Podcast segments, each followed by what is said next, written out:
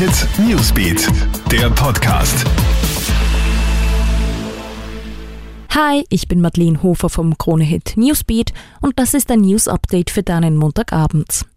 Es wird ein Comeback für Österreich geben. Das sagt heute Bundeskanzler Sebastian Kurz in seiner Rede anlässlich des 75. Jahrestags der Zweiten Republik. Er betont dabei, dass der Aufschwung im Land seit dem Zweiten Weltkrieg immer wieder gebremst wurde.